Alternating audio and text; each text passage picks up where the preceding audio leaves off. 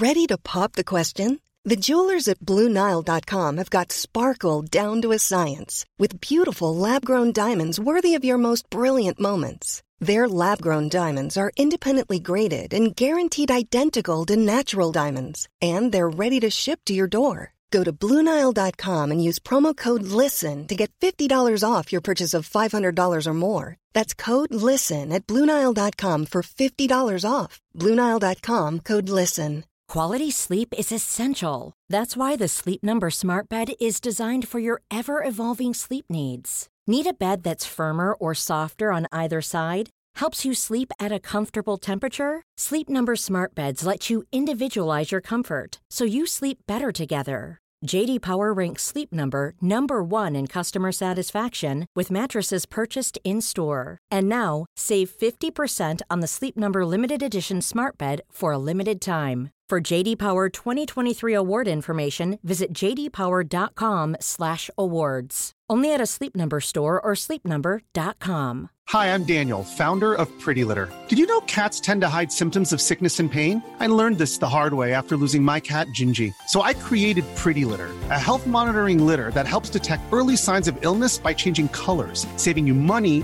and potentially your cat's life. Pretty Litter is veterinarian developed, and it's the easiest way to keep tabs on your fur baby's health right at home. Go to prettylitter.com and use code ACAST for 20% off your first order and a free cat toy. Terms and conditions apply. See site for details.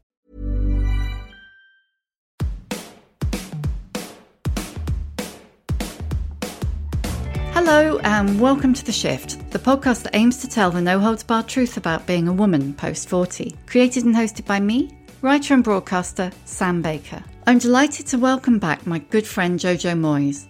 As I'm pretty sure you already know, Jojo is the global best selling author of Me Before You and 16 other novels. She's sold 51 million copies globally, and several of her books have been turned into hit movies, including Me Before You, for which she wrote the screenplay. Her latest, Someone Else's Shoes, will definitely be joining them. It's an action packed, emotionally astute, laugh out loud look at what happens when two very different women accidentally pick up each other's gym bags. It tells the good, the bad, and the ugly about middle age. It's a love letter to female friendship and an ode to the totemic power of shoes. Sometimes I feel very strong and think I genuinely don't care what anybody thinks of me. And that does come with age. That's definitely become more pronounced as I've gone into my 50s. But there is always going to be a bit of me that feels anxious and wants, you know, wants people to like me or thinks that I look nice. And I think, you know, that's probably the standard female experience. I met with Jojo for a very long overdue catch up. We talked the liberation of being in our 50s, growing into your looks in middle age, and surviving the midlife maelstrom of divorce, kids leaving home, perimenopause, and workaholism. Oh, and guess what? She's a secret petrol head. Who knew? Because we haven't seen each other for so long. I want to say thank you So so much for being, like, for massively taking a punt on the shift before it even existed. Oh my God, don't be ridiculous. No, I mean, I, I think you've helped open up the whole conversation about women of a certain age, and that's got to be a healthy thing. So, yeah, well done, you.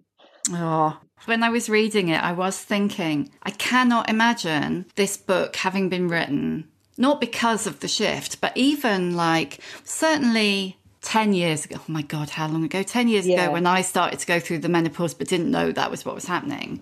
But even five, really. Because when I, we were trying to sell the shift to publishers, when was that? 2019. They were all a bit like, nah, no one's interested. There were, you know, very few books with lead female characters. And you've basically written an amazing ensemble movie for loads of female actresses over 40. Yeah, yeah, because actually, I think there's a, a definite recognition creeping in now that women of a certain age still have some value. We have things to say, we have experiences, we can be funny, we can be active, we can be sexual, we can be all those things. And I don't know, I find there is something so liberating about this age that I I wanted to kind of get out onto a page. Has that changed since we last spoke? Because when when did we?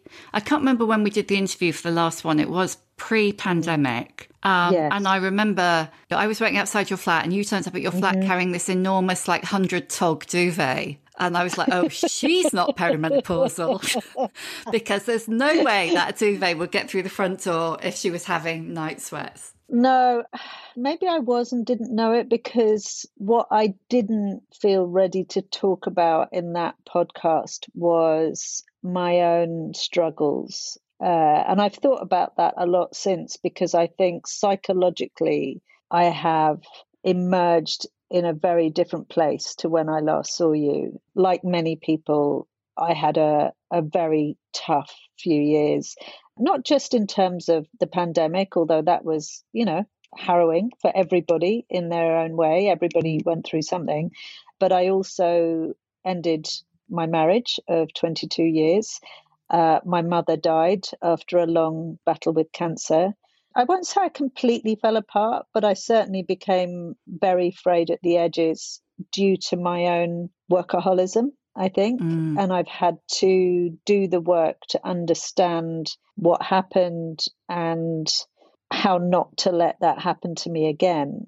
So I I went on antidepressants for a couple of years, which were an amazing help, and I'm still in therapy. Um, but there was a lot to deal with, which completely shifted my whole life and the way I look at the world. So, yeah, I feel like I'm probably quite a different person from the person who did that last podcast with you. Although I still do like a really warm duvet. I, th- I think it's so interesting because a lot of those things often happen at the same time. And it's partly, you know, we're at an age where things start to happen to our parents, of course. Yeah. But depending on how old your parents were when they had you and all of that.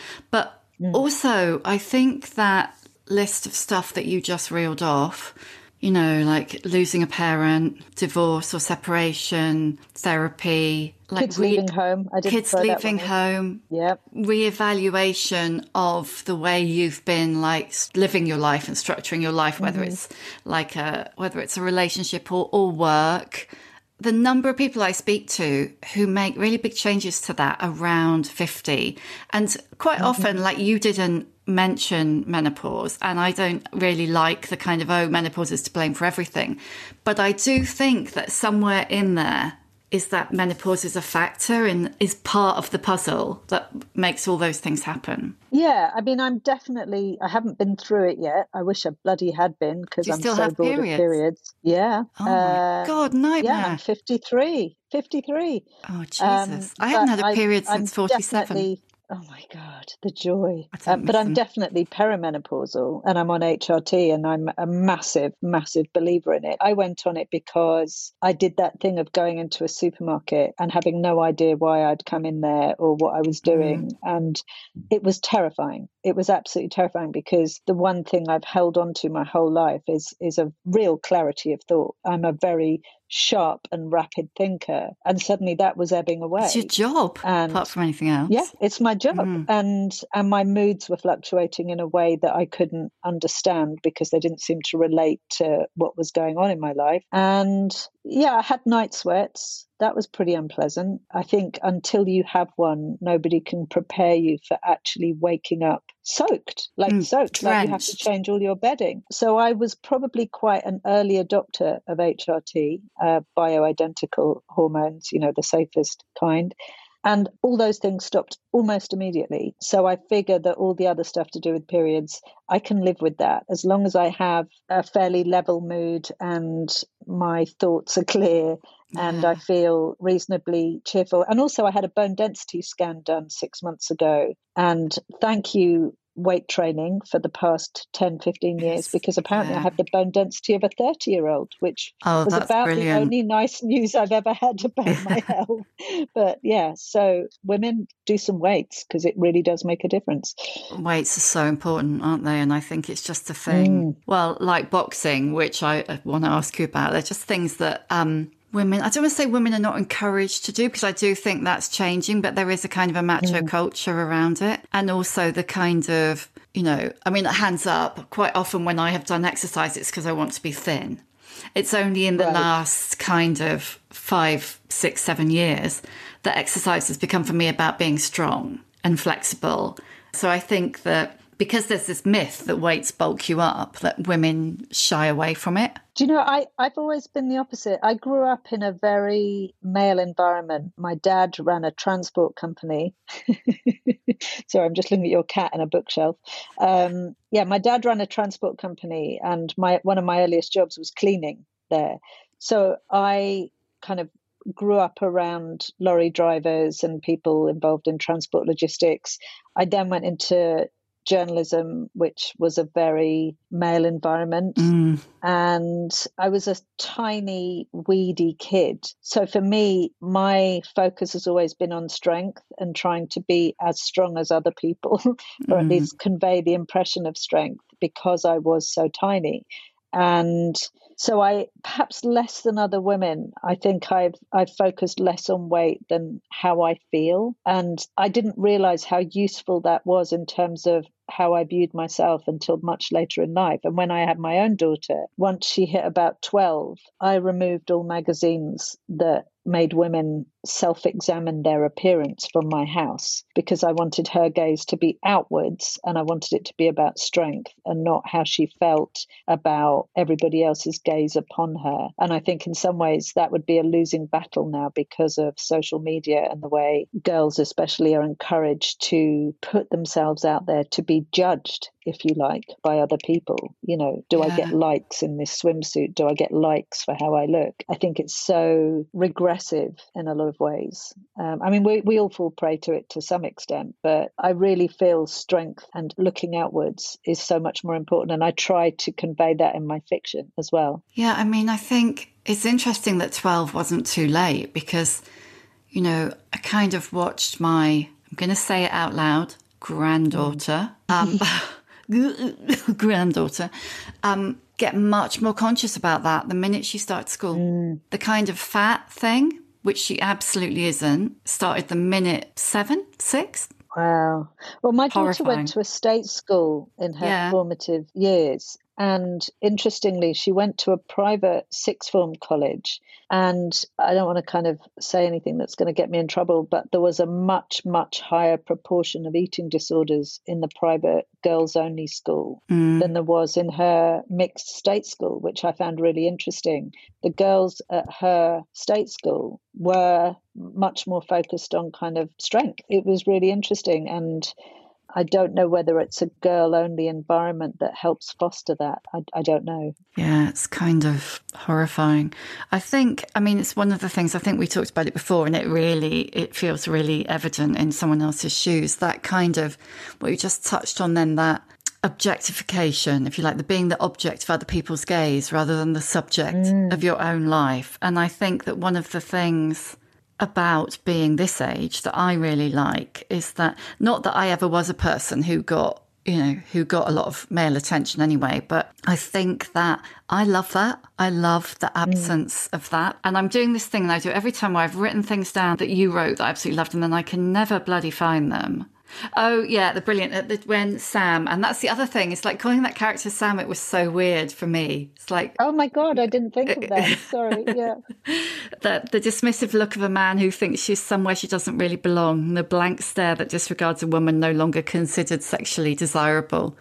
I just thought, oh my well, god, you know, yeah. It's a shock when that first happens to you you know, I remember it very clearly. I remember going to a friend's dinner in a, a, restaurant full of kind of young, handsome Italian waiters. And I remember joking with one of them and having the sudden realization that this guy wasn't flirting with me. He was being kind to me in the way that you might your mum. Yes. And and that was about 10 years ago. And it was so interesting because until then I, I think I hadn't felt that. And then that was the first time I felt it. And you know, if you've been raised in a society that teaches you to value yourself through somebody else's gaze, it is quite sobering because you have to say, okay, who am I if I'm now invisible to a good proportion of the population?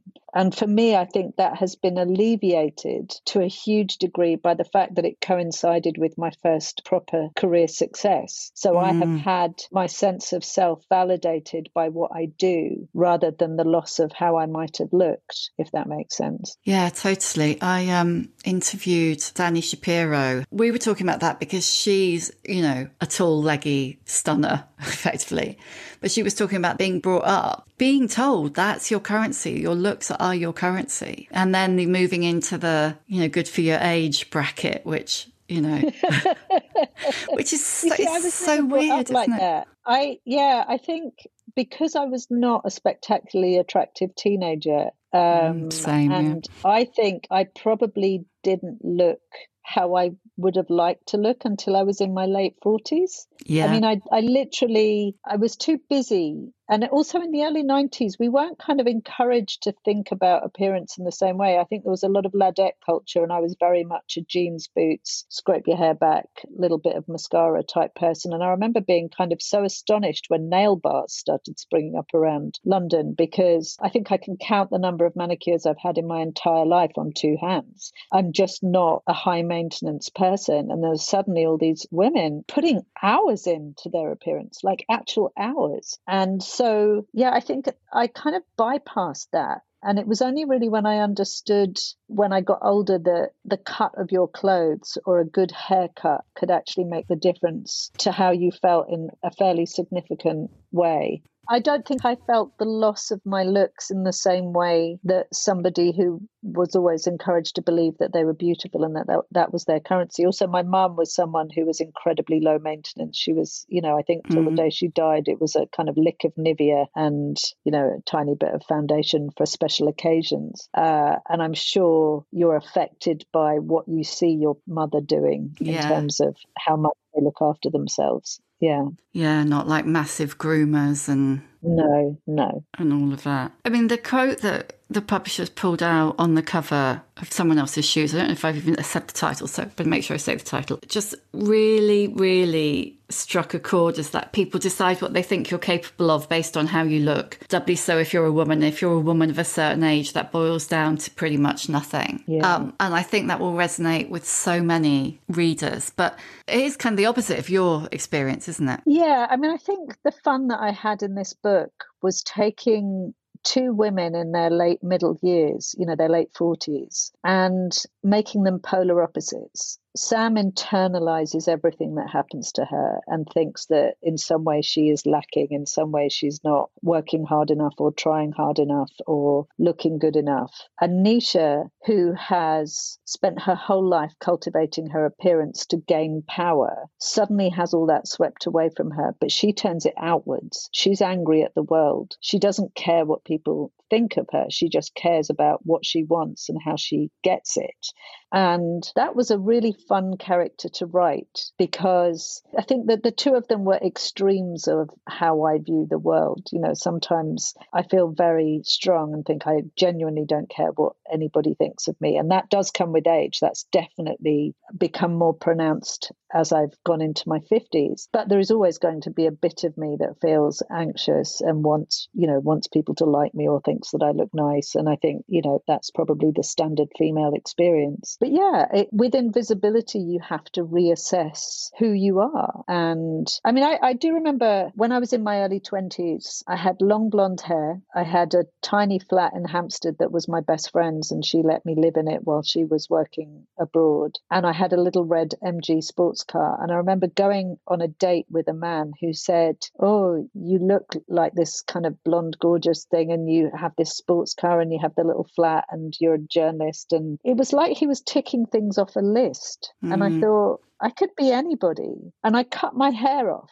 not long after. I cut it really short. And I remember really clearly noticing that the amount of attention I got was kind of halved immediately. But the attention I got was much more from the kind of men I wanted attention from, you know, mm. men who were not going to be swayed by what they saw as sort of stereotypical attractive attributes. And I think there's probably still a bit of that in me. Like, I kind of don't care what most people think of me. I don't find other people attractive attractive either. Mm. you know, exactly. Was, yeah. You know, the whole exactly i was married for 22 years and you know completely faithful i'm just not somebody who needs validation in in that way but it yeah it's interesting especially when you get to this age, the kind of people who might reach out to you, whether they're male or female, who find you attractive in any way, whether it's your character or your appearance, tend to be much more the kind of people you might be interested in having some kind of relationship with. You write in, well, in fact, in all your books with incredible honesty about the trajectory of long term relationships. Mm, mm. And it's it's so interesting because I remember when I was writing The Shift,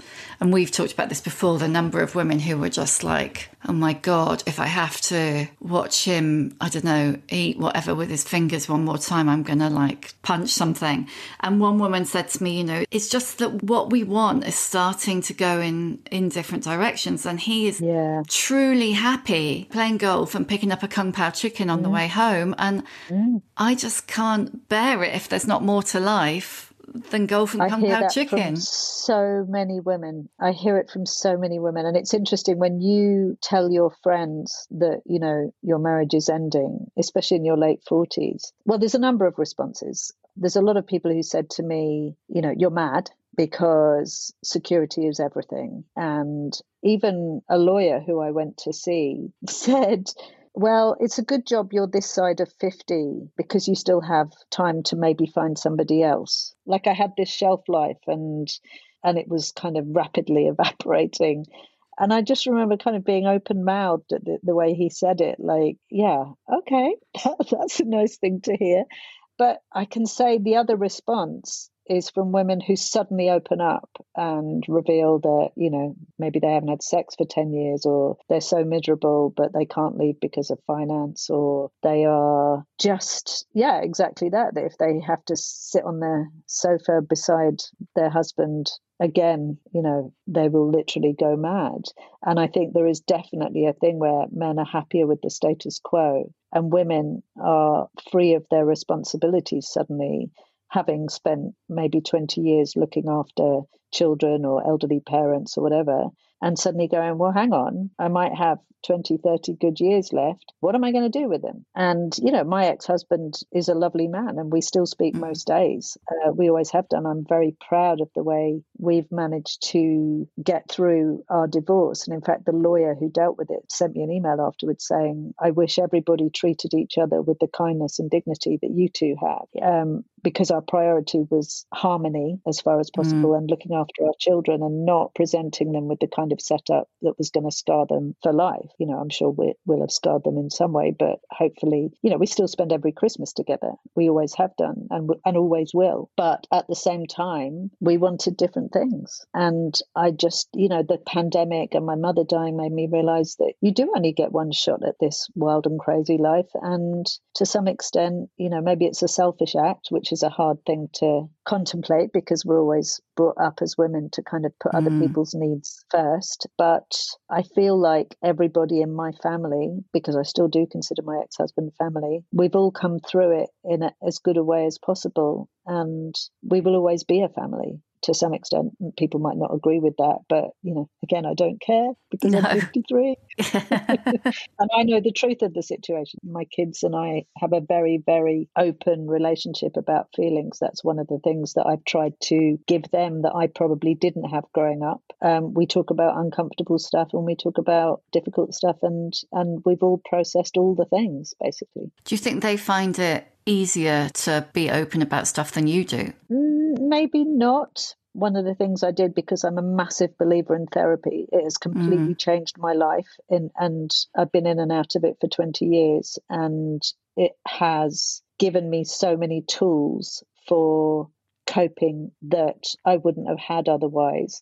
And so, one of the things I did say to them when uh, we told them what was happening was if you want it, I think you should have some therapy because it's important for you to be able to have ugly feelings and yeah. discuss them with someone who is not your family so that you you have a safe space to to process all that stuff. And two of them have done that. One of them is going to. Uh, and i think my generation our parents shut everything down. I mean, Yeah. unless you were very unusual, but our parents were not comfortable talking about feelings, not uncomfortable admitting to vulnerabilities or problems. That's a sweeping generalization, obviously. Yeah. But w- with a lot of people that I speak to, it seems to hold. And, you know, maybe there are some advantages to the stiff upper lip, but for me personally, I can't see many. So I was determined that my kids should be able to talk about things in a an open way. And you know what? Sometimes it's really uncomfortable. It's not always easy to hear if someone thinks that you've been crap at something or but we're always respectful and we're always kind. And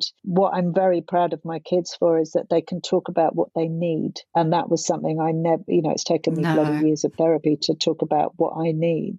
And you know, I, it's interesting just listening to the whole furore about Harry and Yeah. talking about therapy because even as I'm speaking, I'm aware that there is a certain level of seeming indulgence to it. The response to Harry is very interesting because I, I, I think in families there are often people who feel threatened if somebody announces they're in therapy. And with Yeah. Harry, I believe that we see him as extended family because we see the royals as a kind of extended British family. Mm. And so there are a lot of people feeling threatened by this apparent shift in his focus and behavior. And I just, I'm a complete believer in in good therapy and using tools. And i just don't think it's a, a sign of weakness. I think it's a sign of strength. And i just could not have got through a lot of the stuff that i've got through in the last few years without having a safe space to discuss and weep and get angry about stuff and and understand my own crappy patterns of behavior as well. You know we we are really good at repeating things and not understanding why we're doing them and and sabotaging our own happiness. And i just want to give me and my children the best chance of happiness that we can get in an extremely difficult world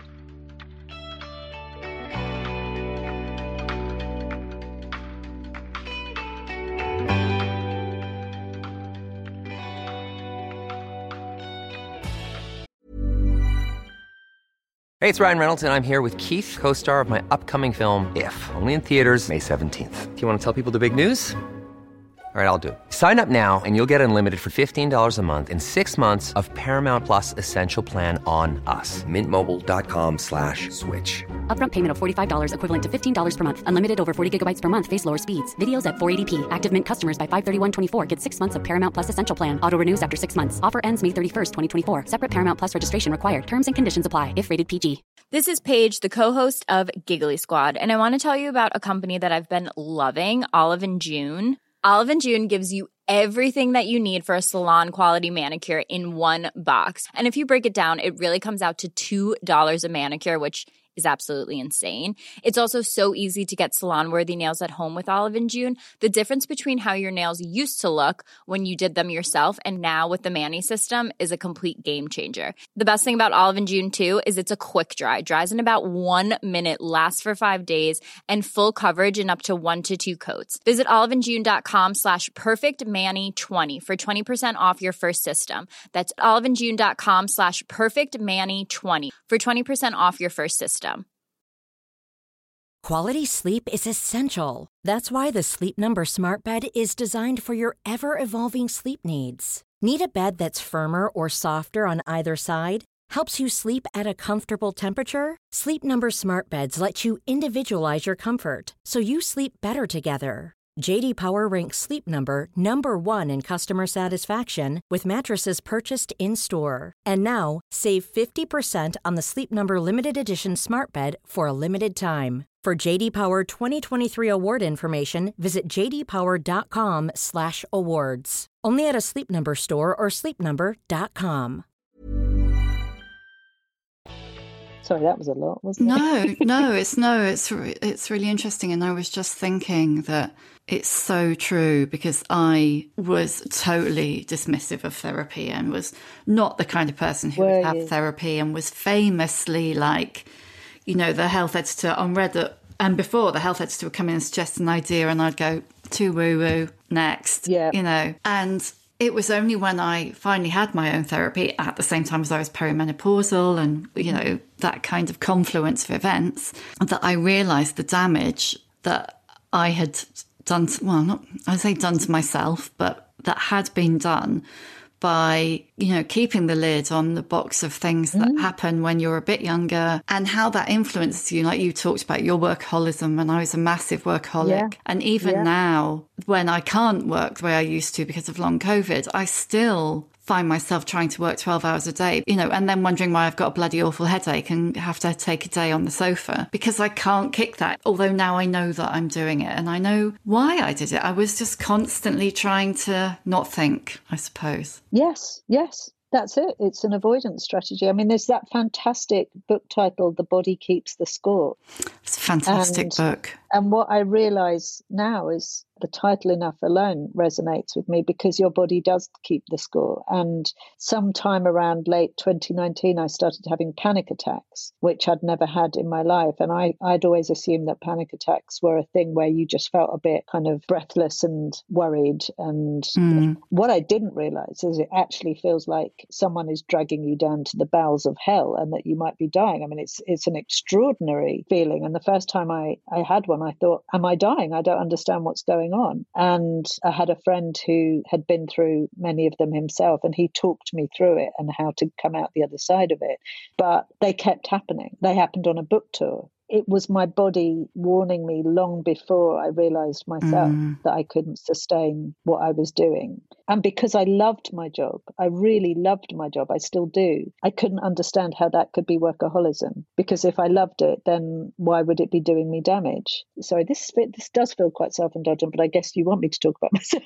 Yeah, sorry. Um, I also understand, like a lot of writers, I am quite introverted. I'm so comfortable in my own company. And what I understand now is that if you are on 18 hours a day, for Mm. example, on a book tour with no days off except travel days, and even then you are on because you have to talk to drivers and, you know, people who are accompanying you because you have to make small talk or else you're going to look like a dick, right? You, you have to be polite and nice to everybody.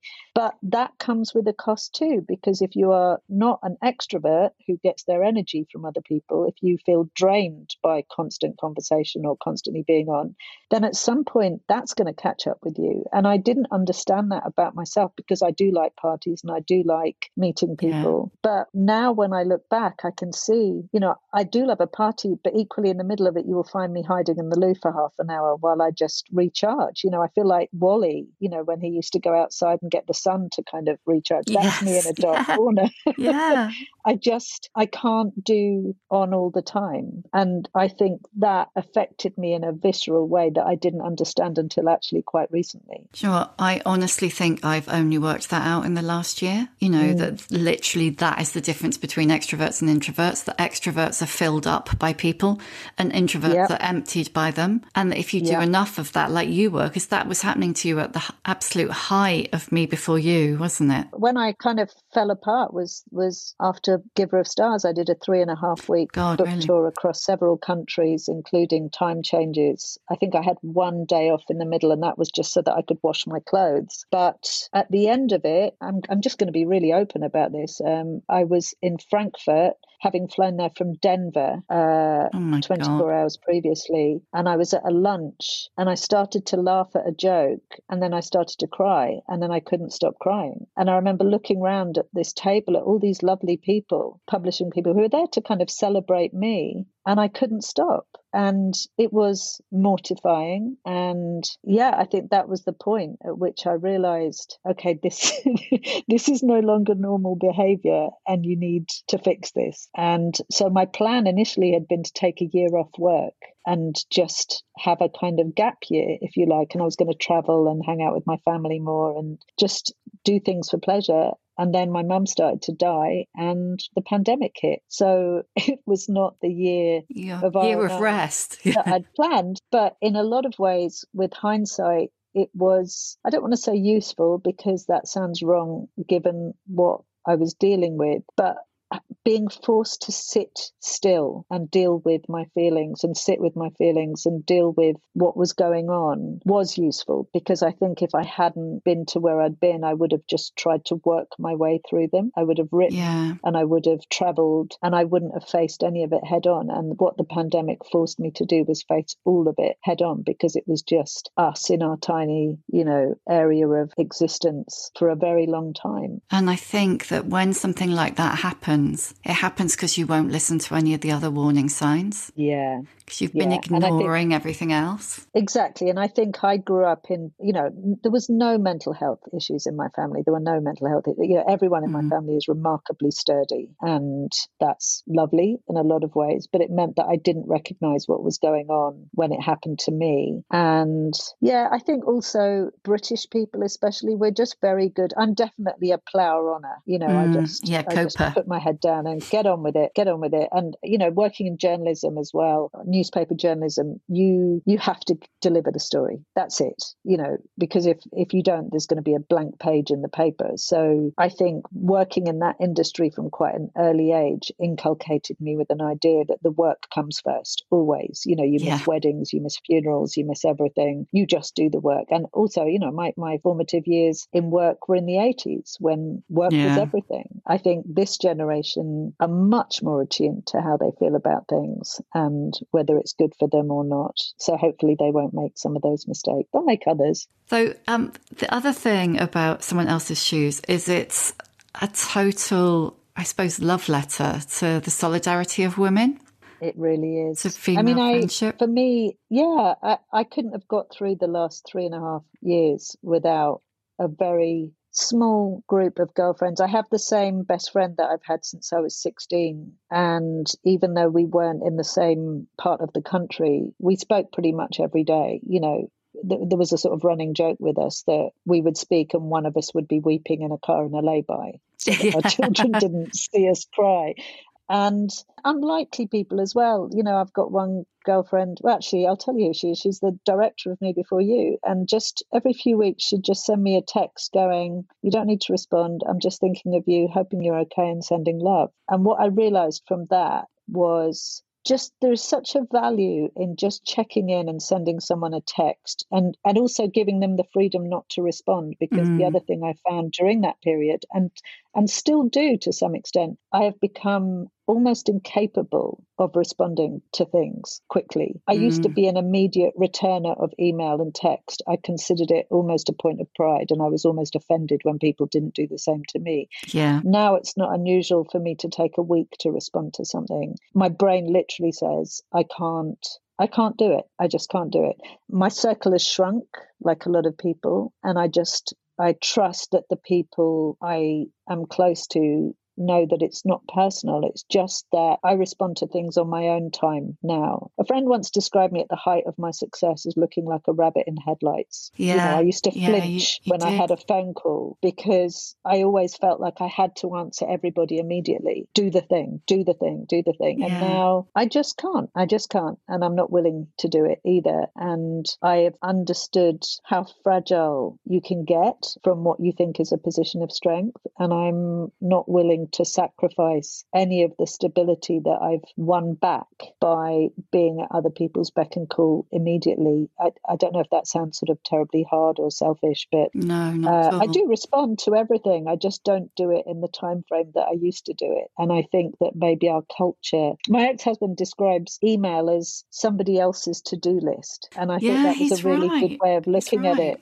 You know, so once you know that you're actually responding to somebody else's to-do list, it gives you the freedom to maybe not respond immediately. I think there are two things, aren't there? One is that if basically an email or a phone call or a text make you tense up and your shoulders rise up to your ears and you kind of your heart starts to race, there's something wrong with that. In the first instance, that's not like great. You know, not so much now, but certainly I've had years and years where my entire days can be lost because of one email that I couldn't Yeah. let lie. I couldn't just Yeah, and that's not leave good. there. It's I mean, also I. I didn't have the downtime like I didn't used to do lunch. Mm. Uh, somebody very wise once said to me, "If you have children, you can only do one other thing well," and I really took that to heart. So I did work and I did kids, and that meant that I slightly I didn't lose touch with my friends, but my my friends were pretty much tied up with my work life. Everybody was involved in the media or writing or whatever. I didn't take lunch breaks. I didn't go out very much because I didn't have time, and also I lived in a very isolated place, which meant that to go to a, a thing meant at least two hours travel each way. And it had some advantages. I loved being in the countryside. I loved all that. But now I don't start work at five or seven anymore. I did that that for years. And now I get up probably 7.30. I get up when my dogs wake me up. I take them for a long walk on Hampstead Heath at least three or four times a week. Usually meet my best friend and her dog on the heath and we'll walk for an hour and a half and we'll chat. And I'll stop for a coffee on the way back and then I'll start work. And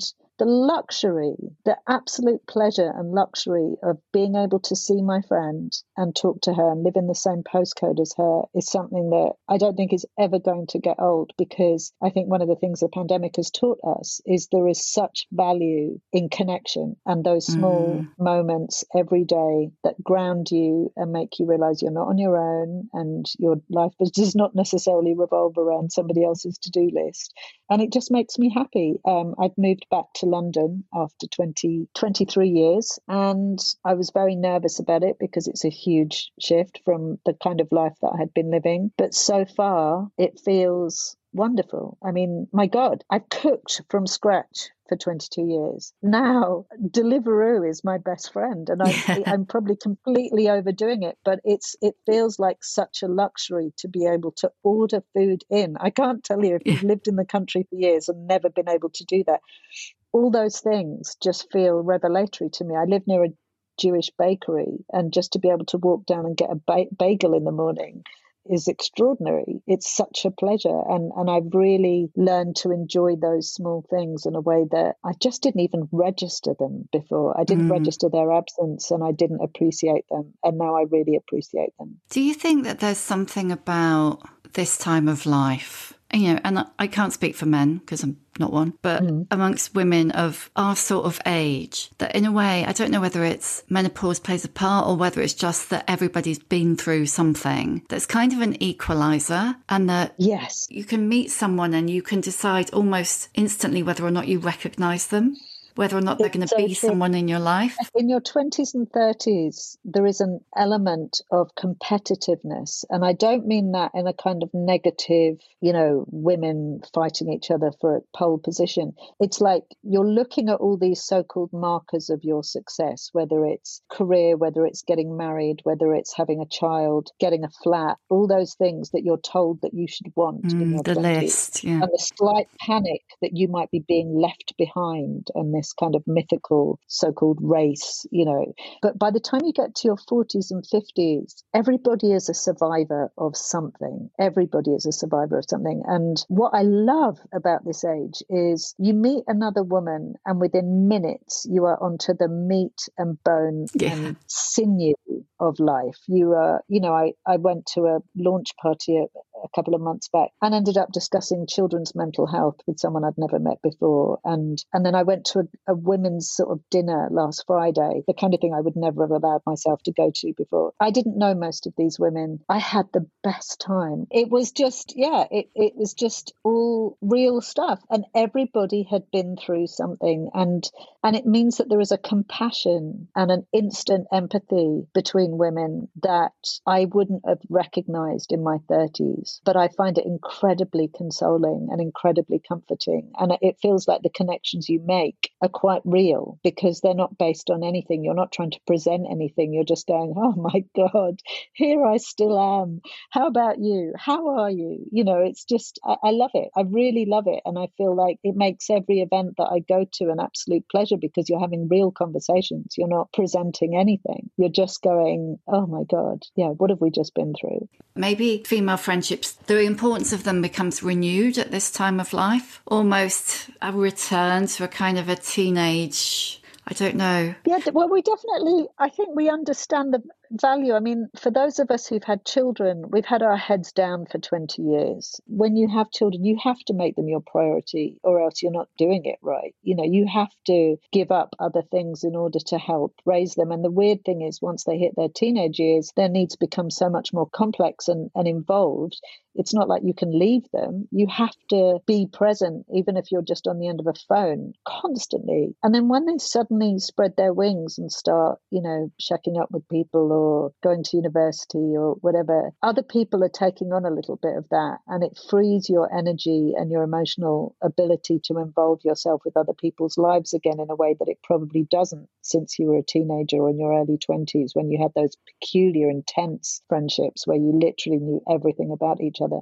I'm not sure if you return to that, but I think after a long absence, for me personally, I really recognize the value and the mood boosting and the energy giving properties of female friendship in a way that I probably hadn't understood for a long time. I mean, I get teary about how grateful I am for my friendships. I get actually teary when I come away. I'm so, so grateful to those various women. You know, and you've been one of them in the past. It's it's like we've all just stood up for each other at, mm. at times when we've had our individual crises. And and if you're lucky enough to have long term friendships, and I, I think because I was an only child for 20 years, I always understood how to be a good friend because I had to. You have to cultivate yeah. friendships if you don't have siblings. Um, so most of my friendships span decades um, and different stages of life. And I think the one thing I wanted for my own kids was to have those sorts of friendships because I don't honestly know how people get through life without them. I don't understand how women get through life when they say, "Oh, I'm not really a woman's woman." I'm just like, "What? Mm, how? Yeah. How can you not be?" Because yeah. we do have different frames of reference, and we do. I mean, I love my male friends too. Don't get me wrong. I just, you know, but it's a completely different energy, and it's by the time you get to this age, it's a completely different bunch of stuff that you're generally dealing with. So I like my male friends for different reasons. Right. Before I ask you the questions I always ask at the end, which I know you've okay. answered before, but I bet there'll be different answers. Um, they probably will. Did you see the stuff about Madonna in the mail? No. Oh my God. So, oh God. you know, just basically the usual thing, you know, why can't she behave in an appropriate way for her age? You know, so she's launching a greatest hits tour and the kind right. of coverage that they run about her basically not behaving appropriately, you could just not ever imagine them running about Mick Jagger. Do you think that those double standards are ever going to change? Yes, I do, because I think women are not putting up with them in the same way. I mean, whenever I read a newspaper article that says things not to wear over 40, I immediately want to get you know, get online and buy a load of those things yeah. because silver miniskirt. Here I come. Have some judgmental kind of you know middle-aged guy with his belly busting over his trousers in some newspaper office somewhere dictating what I should or shouldn't do. And actually, I shouldn't say just men because some of the women who write those things are the yeah. worst offenders. Who was that great American politician who said, you know, there's a special place in hell reserved for women who do not support other women. Yeah, I just don't don't understand it. Also, like, just get on with your own stuff. Don't worry about what everybody else is doing. You know, I, I look at Iris Apfel. She's kind of oh followed. Oh God, she's a hundred, isn't she? Thing, and I'm sure she was mocked mercilessly at various points for how she decided to dress, but it made her happy. And now it makes loads of us happy as well because I look at, you know, old broads like that and I use broads in the fondest sense. Mm. I, I, mm. very much hope to be an old broad. And I just think how fantastic that you have the strength and confidence to do what makes you happy without fear of how anybody else thinks, you know, you should look. So I do think women are, I think we notice it more than we used to. I think we just went along with it before. And over the last 20 years, I think things have started to gradually change. Equally, I think there has never been a kind of more misogynistic pushback. You know, you look at the rise mm. of people like Andrew Tate and you think we have to be hyper vigilant. We have to always be guarding our space because there are going to be people, you know, dictating what young girls should be doing and how they should be behaving. So I just think, yeah, again, the joy of becoming middle aged is that you just genuinely care less. And, you know, I have sort of mixed feelings about Madonna in a lot of ways. Sometimes I wish she would read a room. yeah, yeah. but equally, I absolutely adored her. You know, for years, uh, I looked up to her massively when I was a young a young woman because she was the first woman I ever saw who was sexual for her own pleasure, or so it seemed to me. That she mm. did what made her happy, and she presented herself in a way that made her feel good. And if everybody else got titillated, well, good for them. But it was actually about her own feelings about herself and her body. And I remember kind of going to see her in concert, and there was this, her body was a, a work of art. You know, she'd put the hours mm. in. And I, I look at people like her and J Lo you know, still busting moves and looking absolutely astonishing. And I think, good luck to you. It makes you happy, and good luck to you. That's all that counts. And like you say, they put the hours in. It's their job. Yeah, you know? yeah, it is their job. Yeah, uh, would I like to look like J Lo? I would give one of my arms to look like J Lo. yeah. yeah, would you like to spend the hours in the gym that she does? Probably not. No, I'm too lazy. Yeah, Yeah. no. So you know, if they're prepared to do it, good, good for them. I'm, I'm full of admiration. Right. What is your emotional age? Interesting. In my head, I think I'm 31, and it's always a shock when I see this slightly crepey person looking back at me. Um, but I would say, like I said earlier, I think it took me till my late 40s to feel properly comfortable in my own skin. I think I actually looked better at 49 than I did at 29. Yeah. Yeah. Interesting. Uh, give us a book recommendation. So it can be something it's been super important to your whole life, or it can just be something good you read last week. I'm nearly finished a book called Conversations in Love by Natasha Lunn, Mm. which is a non-fiction book about our relationship to the idea of love, whether it is sibling love, parental love, or romantic love. And it is absolutely fascinating. It, it speaks to lots of people from, you know, psychotherapists such as Philippa Perry to Candice Carty Williams to, I mean, just loads of women with very varied experiences. But I have found it incredibly thought provoking and useful. I've bookmarked loads of things. Um, yeah, I love books that sort of teach you something about yourself. What advice would you give younger women? Look outwards. Just That's look brilliant. outwards. Don't think about what the world thinks of you. Ask what you want from it. What do you like? What do you desire? What do you want? You know, just be interested because it's a lot more comfortable than feeling the eyes of the world on you all the time and interesting. So, who is your old? I'm going to change it for you. Who's your old broad role model? Oh gosh, I'd love to have the kind of sass of Lauren Bacall. Like, there's a woman who looked amazing, incredibly talented, but absolutely knew her own mind and didn't suffer fools gladly. But equally, I was watching uh, Audrey Hepburn last night and just thinking, what an example of grace you know the epitome of of grace and and just feeling like it came from a genuine place of gratitude and humility within her rather than some kind of actressy thing. But i mean i i feel like i'm always picking little bits from people and trying to utilize them for myself from bridget riley to vivienne westwood to i mean chrissie hynde just there's a mm. so many fantastic women but I guess the communal factor, if you like, would be women who've stopped caring what other people think about them and just got on with their stuff. That would be the thing that I would like to take away. What's your superpower? Parallel parking. That's worth having.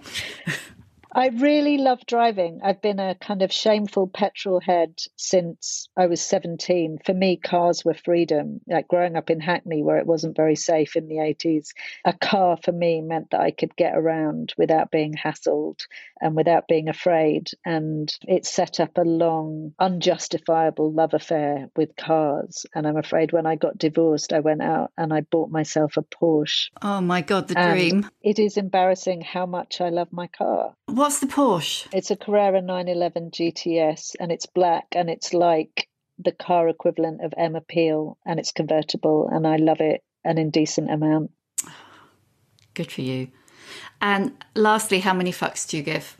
There's probably only about two left on the shelf. One of them would be my kids and the other would be changing depending on any given day. But no, very few fucks left on the shelf.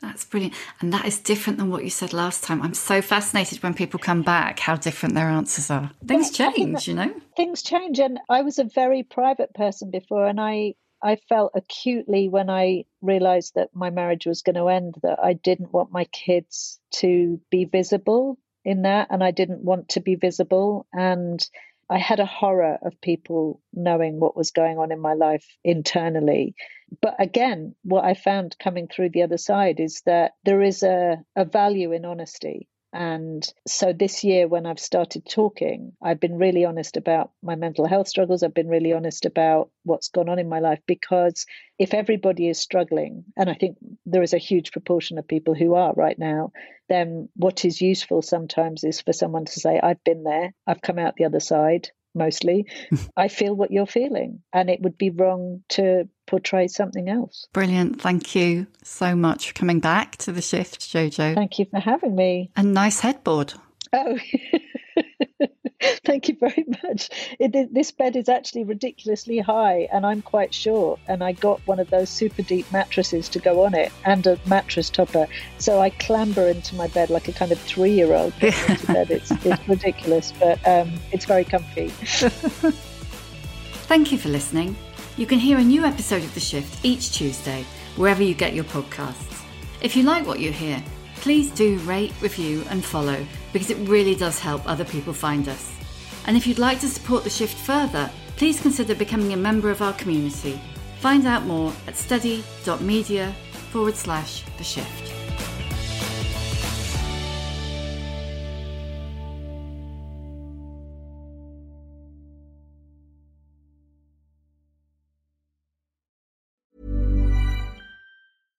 Small details are big surfaces. Tight corners are odd shapes. Flat, rounded, textured, or tall. Whatever your next project, there's a spray paint pattern that's just right. Because Rust new Custom Spray 5 in 1 gives you control with five different spray patterns. So you can tackle nooks, crannies, edges, and curves without worrying about drips, runs, uneven coverage, or anything else. Custom Spray 5 in 1 only from Rust-Oleum when you need mealtime inspiration, it's worth shopping Kroger, where you'll find over 30,000 mouthwatering choices that excite your inner foodie. And no matter what tasty choice you make, you'll enjoy our everyday low prices, plus extra ways to save, like digital coupons worth over $600 each week. You can also save up to $1 off per gallon at the pump with fuel points. More savings and more inspiring flavors make shopping Kroger worth it every time. Kroger, fresh for everyone. Fuel restrictions apply.